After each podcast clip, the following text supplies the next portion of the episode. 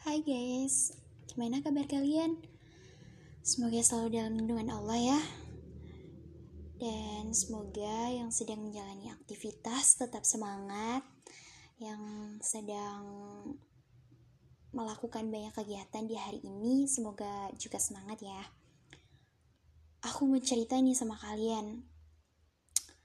Jadi, aku akan membahas tentang merasa bersalah tuh emang gak enak banget ya. Tapi gimana kalau gak punya rasa bersalah? Menarik bukan?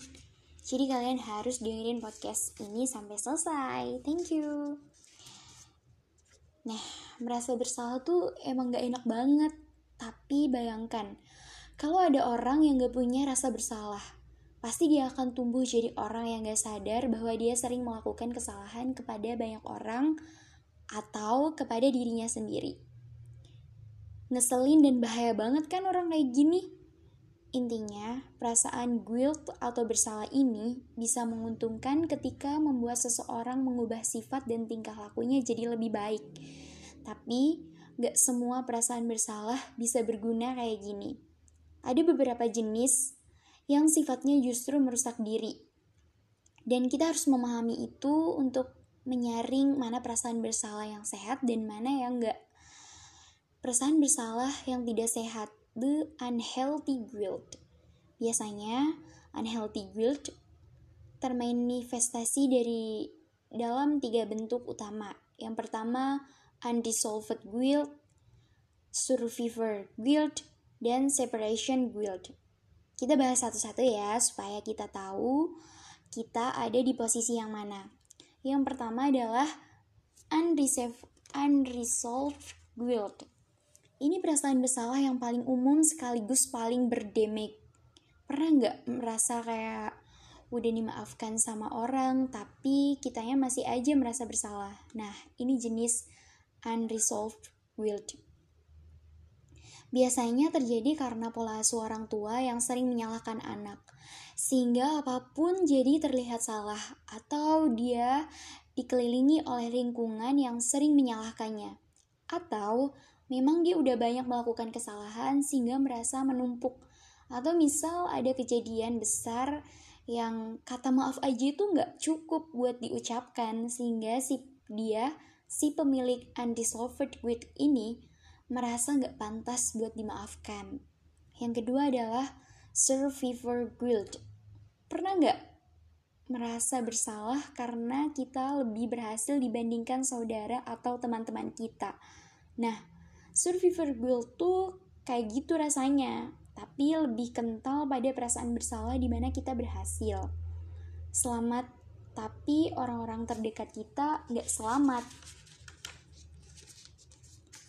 Ini sering terjadi pada relawan-relawan perang yang selamat orang-orang yang terkena bencana alam, atau orang-orang dengan penyakit mematikan. Mereka yang selamat biasanya malah sulit menjalani kehidupan selanjutnya dengan baik, karena di sisa hidup mengingatkan mereka dengan kejadian traumatis tersebut. Mereka seringnya dihantui pertanyaan, kenapa gue bisa selamat, tapi yang lain enggak. Mereka somehow merasa punya tanggung jawab atas kejadian itu.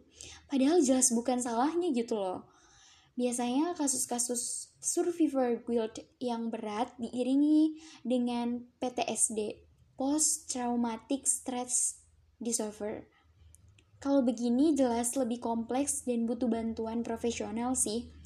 Survivor guilt biasanya diperburuk dengan kejadian sebelum-sebelumnya. Misal, seseorang yang sempat berantem dengan saudaranya sebelum saudaranya kecelakaan gak menggubris teman yang minta bantuan lalu ternyata teman itu melakukan bunuh diri. Menyakiti seseorang sebelum orang itu terkena musibah. Tapi survivor guilt juga bisa hadir dalam bentuk-bentuk yang gak sedramatis itu. Sesimpel kita bisa sukses tapi teman kita enggak. Kita bisa dapat kerja di perusahaan yang kita lamar bareng temen tapi teman kita nggak keterima. Kita dapat nilai yang tinggi tapi teman kita enggak padahal udah belajar bareng. Hal-hal kayak gitu menimbulkan sebuah rasa bersalah yang gak enak. Karena sebenarnya kan bukan salah kita, but still kita merasa bersalah. Kita jadi gak bisa senang dengan nilai yang kita dapat. kita jadi nggak bisa merayakan karena temen kita nggak dapat kerja kita jadi nggak bisa menikmati hal-hal baru hal-hal itu karena merasa nggak layak. Apa yang bikin paling nggak enak adalah nggak ada cara yang benar untuk menebus perasaan bersalah ini. Mau minta maaf juga minta maaf bagaimana and that's why ini adalah salah satu bentuk unhealthy guilt. Yang ketiga adalah separation guilt atau disloyalty guilt. Perasaan bersalah karena bisa move on, berhasil meninggalkan seseorang dan bisa bersenang-senang. Bahkan kita terus melanjutkan hidupnya dengan lebih baik. Perasaan bersalah karena meninggalkan keluarga di rumah ketika kita bisa makan enak di luar, jadi nggak bisa menikmati. Perasaan bersalah karena harus merantau dan meninggalkan keluarga di rumah, meninggalkan mereka, membuat mereka kangen kita merasa nggak setia, padahal aksi kita bukanlah aksi ketidaksetiaan, just use living our life. Dan ini cukup sering terjadi di kehidupan keluarga, but it's not healthy. The dangerous effect of guilt. Ada suatu efek yang orang-orang gak pernah bahas tentang rasa bersalah yang gak sehat. Relationship kita akan rusak. Karena ketika unhealthy guilt udah tumbuh dalam relationship seseorang itu bisa mengubah semua dari cara komunikasi.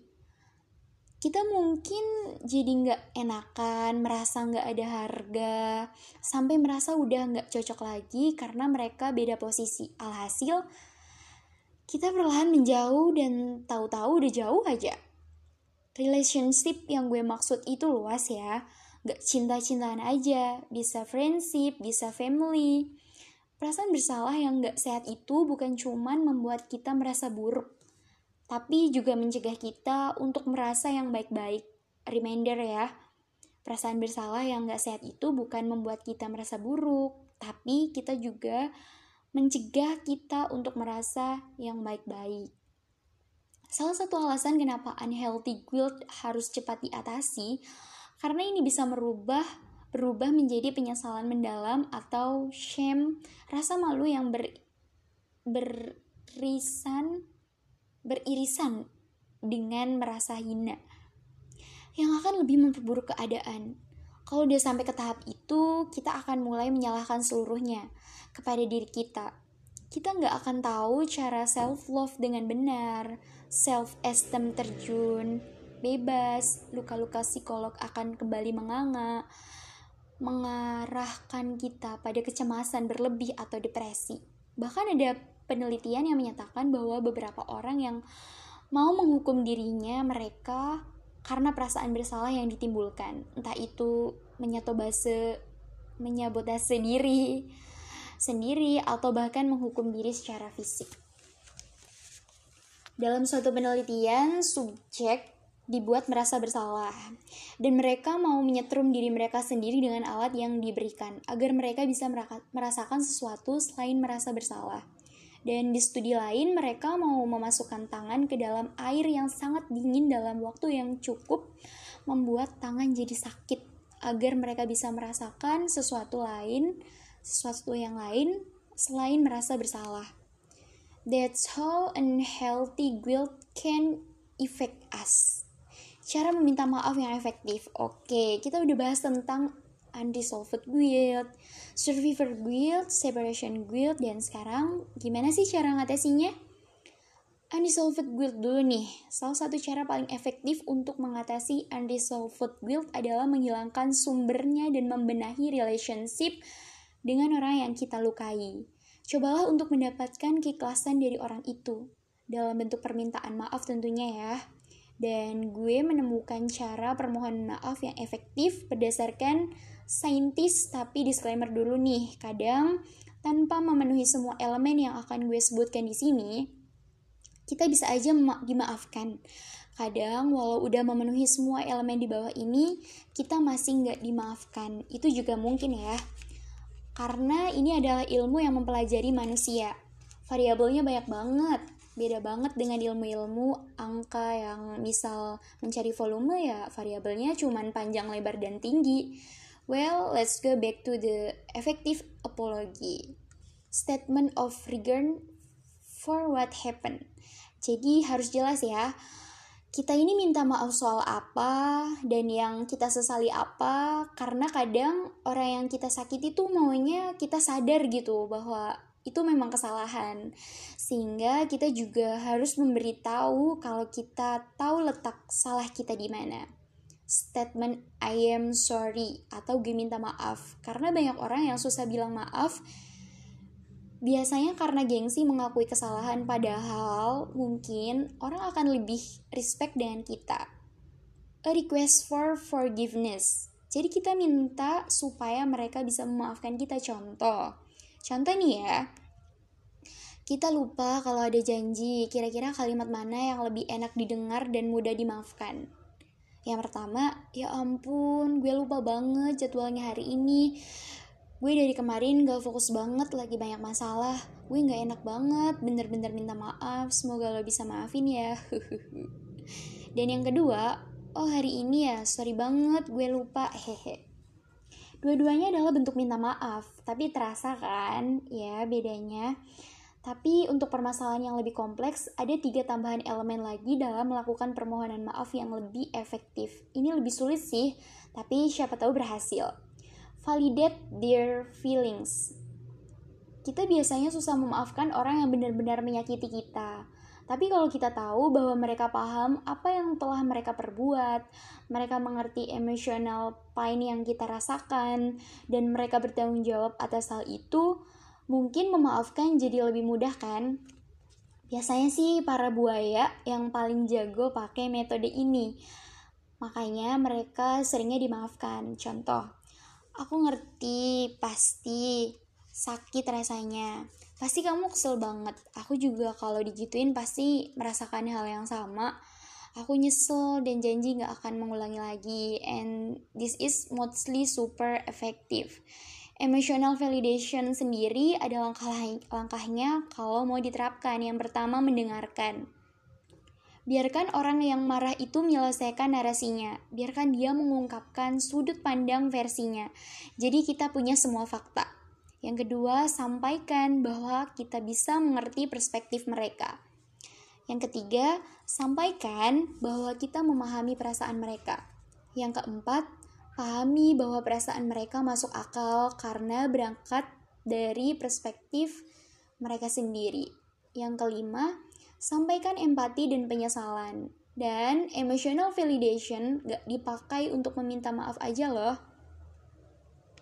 Untuk building rapport dalam memahami orang lain yang ingin curhat ke kita juga bisa jadi metode yang bagus banget.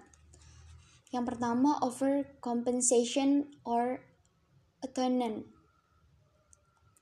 Kita menawarkan kompensasi apa yang bisa kita berikan. Hak apa yang kita bisa berikan kepada mereka kalau dalam hal ini mereka marah karena merasa haknya kita ambil, kita bisa tanya mereka maunya apa, atau kita inisiatif menawarkan kalau memang tahu betul apa masalahnya dan apa yang mereka harapkan dari kita. Kita harus mengakui dan menunjukkan pengakuan bahwa kita benar-benar paham suatu hal itu adalah sebuah kesalahan dan kita akan belajar dan juga berusaha nggak akan mengulanginya lagi. Nggak cuma by word ya tapi juga by action. Misal next time gue bakalan pakai alarm biar nggak lupa ada aksi yang nyata di sana gak cuman omongan belaka oke walaupun semua itu udah kita lakukan akan percuma kalau kita nggak bisa memaafkan diri kita sendiri. Self-forgiveness itu bukan sebuah keputusan belaka. Gak bisa orang tiba-tiba memutuskan untuk menerima dan memaafkan dirinya sendiri begitu aja, apalagi setelah melakukan sesuatu yang bagi dia salah besar. Self-forgiveness adalah sebuah proses panjang juga tergantung seberapa kita merasa bersalah. Memaafkan diri sendiri diawali dengan kesadaran bahwa kita udah merasa cukup dalam menginjak-injak diri sendiri dan terus melakukan hal itu gak akan ada baiknya. Memaafkan diri sendiri sangat sulit bagi sebagian orang. Biasanya mereka memilih ikut merendahkan diri dan menghina-hina diri sendiri. bahkan merasa dirinya nggak pantas untuk dibela. Apalagi kalau kita tahu bahwa kita telah mengecewakan orang yang kita sayang. Sebagian dari kita mungkin lebih mudah memaafkan orang lain yang berbuat jahat terhadap kita. Tapi untuk memaafkan diri sendiri mungkin masih lebih sulit. Karena semakin kita membenci diri sendiri, semakin sulit buat maju loh. Memaafkan diri sendiri berarti menerima apa yang telah terjadi, berusaha move on dari hal itu, dan enggak mengulangi atau mengingat-ingat kejadian negatif itu di kepala. Nah, mengingat-ingat kejadian negatif itu di kepala ini cukup jahat ya. Seringnya kita mengingat-ingat kesalahan, kegagalan, penolakan yang terjadi di kepala kita. Dan ini membuat kita semakin membenci diri sendiri dan sulit buat maju. Metode memaafkan diri sendiri. Ada beberapa metode yang bisa dilakukan pada proses memaafkan diri. Yang pertama adalah pertanggungjawaban. Kita harus benar-benar memilah mana yang memang tanggung jawab kita dan mana yang bukan tanggung jawab kita. Kadang ada beberapa hal yang bukan tanggung jawab kita, tetapi kita dipaksa menanggung beban itu dan akhirnya kita nggak mampu sehingga merasa bersalah. Jadi benar-benar pahami tanggung jawab kita apabila kita benar-benar mengambil hak orang lain karena kita nggak melakukan kewajiban kita. Maka itulah pertanggungjawaban yang harus dibayar. Kalau perlu, tulis dan analisa agar benar-benar paham sebenarnya di mana sih salah kita, kenapa kok kita merasa bersalah dalam kejadian itu, apa yang membuat kita melakukan hal itu. Nah, yang kedua, penebusan atau taubat. Kalau memang kita udah berusaha minta maaf dan berusaha berbuat baik kepada orang yang kita sakiti, tapi mereka belum bisa menerima, maka kita harus meminta maaf kepada sesuatu yang lebih besar. Kita bisa berdoa dan berharap dengan Allah agar Allah memaafkan dosa yang kita lakukan kepada orang lain tersebut dan ini bisa memberikan kelegaan sendiri. Tentunya harus diikuti dengan perubahan tingkah laku, diikuti dengan perbuatan baik juga. Untuk lebih detailnya, kita harus pahami dulu perasaan bersalah yang sehat itu seperti apa. Karena apabila kita paham mana hal yang harus kita berikan perhatian atas rasa bersalah kita dan mana yang enggak, maka akan lebih mudah bagi kita untuk menerima dan memaafkan diri sendiri ya tentunya. Nah, perasaan bersalah yang sehat itu juga ada loh. Sebenarnya perasaan bersalah itu beda-beda di setiap orang. Karena setiap orang punya standar tentang mana yang salah dan mana yang benar. Namun hal-hal kayak gini kesannya subjektif ya. Karena setiap orang dibesarkan dengan cara yang berbeda-beda. Setiap orang punya budayanya sendiri-sendiri, moral yang dijunjung, dan lingkungan masing-masing contohnya. Kayak pergaulan di kota-kota besar, memanggil seseorang dengan nama yang buruk itu adalah hal biasa. Gak menimbulkan perasaan bersalah bagi yang melakukan. Tapi mungkin di tempat lain itu adalah sebuah hinaan yang gak wajar. Dengan begitu, kita nggak bisa mengembalikan perasaan bersalah pada standar budaya dan standar kita aja. Kalau semua dikembalikan ke standar masing-masing orang, maka orang-orang akan sangat mudah terjebak dalam kesalahan yang gak disadari dan the unhealthy guilt yang tadi kita udah bahas di depan ya. Dan contoh lain adalah seseorang yang berlebihan dalam mengartikan perasaan bersalah karena sejak kecil dia dibesarkan dengan arahan bahwa yang dilakukan itu seringnya salah. Ketika tumbuh besar, dia jadi nggak enakan. Sebentar-sebentar minta maaf takut melakukan hal ini itu dan itu bisa jadi menyebalkan bagi orang lain juga sebenarnya. Jadi jelas ya standar pribadi nggak bisa jadi rujukan perasaan bersalah. Kita butuh standar yang lebih pakem yang lebih universal yang lebih menyeluruh dan yang lebih adil tentunya. Standar yang tepat dalam menentukan salah dan benar karena kalau kita udah punya standar yang tepat, maka kita bisa meletakkan perasaan bersalah yang sehat di tempat yang tepat. Dan gak ada standar paling tepat selain standar yang maha benar. Dan itu semua sudah tercantum dalam Al-Quran dan hadis tentunya ya kawan-kawan. Dan karena agama mengajarkan moral, mana yang benar dan salah, bagaimana cara bermuamalah yang tepat, dengan saudara kita, teman kita, orang tua kita, karena kalau pakai standar manusia, nggak akan ada habisnya. perasaan bersalah bisa terus muncul karena kita nggak bisa selalu memenuhi ekspektasi mereka yang nggak pernah puas. Dan agama juga nggak membuat tindakan menjadi personal, sehingga orang-orang bisa paham. Contoh kecil, ketika seorang wanita menolak berjabat tangan dengan pria, walaupun ada embel-embel saudara, mungkin di beberapa tempat ini terus kesan seperti sombong. Tapi kalau memang bukan mahramnya maka kita nggak boleh merasa bersalah ketika menjalankan perintah ini. Dan orang itu pun akan paham si wanita melakukan itu bukan karena sombong atau jijik tapi menjaga diri dan agamanya. Dan standar agama pun jauh lebih aman bagi kita. Mungkin kita sering mendapati perasaan bersalah yang menjadi sebuah penyesalan tapi nggak ada lagi penyesalan yang lebih buruk daripada masuk neraka. Dari sekarang bersiap-siap, jangan menyesal. Dalam Islam pun jelas ada pembatasan di mana kita bisa berlepas diri dan perasaan bersalah. Misal kita mengecewakan orang tua karena kita nggak melakukan apa yang mereka minta, karena itu haram, kayak seorang anak yang menolak bekerja di bank karena mengandung riba dan riba adalah salah satu dosa besar yang ancamannya mengerikan. Ketika orang tuanya kecewa, si anak bisa memilah bahwa alasannya lebih baik dan pada akhirnya pun lebih baik untuk kedua orang tuanya. Dengan begitu, perasaan bersalah bisa berkurang karena ada alasan baik di balik tindakannya. Dan dalam Islam pun jelas aturannya bahwa kita harus tetap berbakti kepada orang tua. Jadi walaupun kejadiannya seperti itu, kita tetap nggak boleh merendahkan mereka atau berbicara dengan kasar kepada mereka ya kawan-kawan. Kalau kita paham aturannya, maka kita bisa memilih mana yang memang bersalah dan mana yang tidak. Dan ini akan mem sangat membantu kita ke depannya. Pemahaman agama yang baik akan sangat membantu kita ke depan.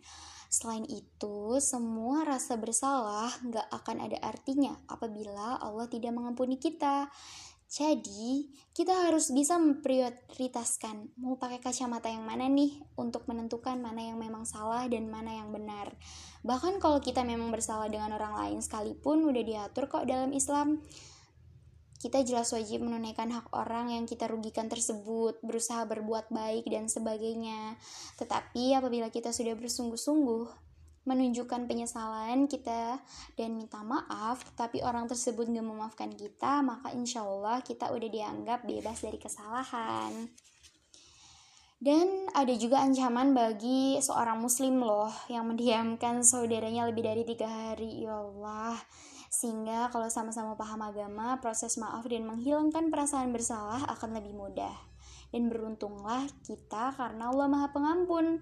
Separah apa pun dosa yang kita perbuat, seberat apa pun perasaan bersalah yang ada di pundak kita, sekotor apa pun kita melihat diri kita, jika kita berbuat, bertaubat, maka ampunan Allah lebih besar daripada dosa dan kesalahan yang kita perbuat. Jadi jangan sampai kita berburuk sangka dan putus asa ya.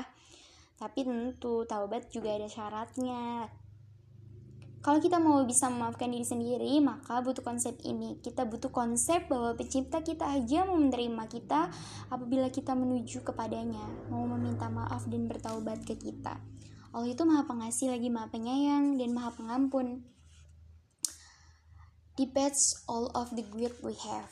Oke, okay, thank you ya teman-teman. Ternyata membahas rasa bersalah dan memaafkan itu sangat amat panjang dan aku juga barusan banget dapat pelajaran dari buku What's Wrong Self Healing dari Alfie RD Publishing dan itu bener-bener kayak tamparan keras buat aku yang barusan aja nggak barusan yang akhir-akhir ini menjadi salah satu tumpuan kenapa kita memang harus saling memaafkan seberat apa pun kesalahan saudara kita, teman kita, pasangan kita, keluarga kita. Jadi itu semua yang sampai hari ini buku-buku self healing, buku-buku self improvement yang memang menjadikan aku menjadi seseorang yang bisa kemudian men-sharingkan kepada kalian yang mungkin lebih suka mendengarkan dibandingkan membaca.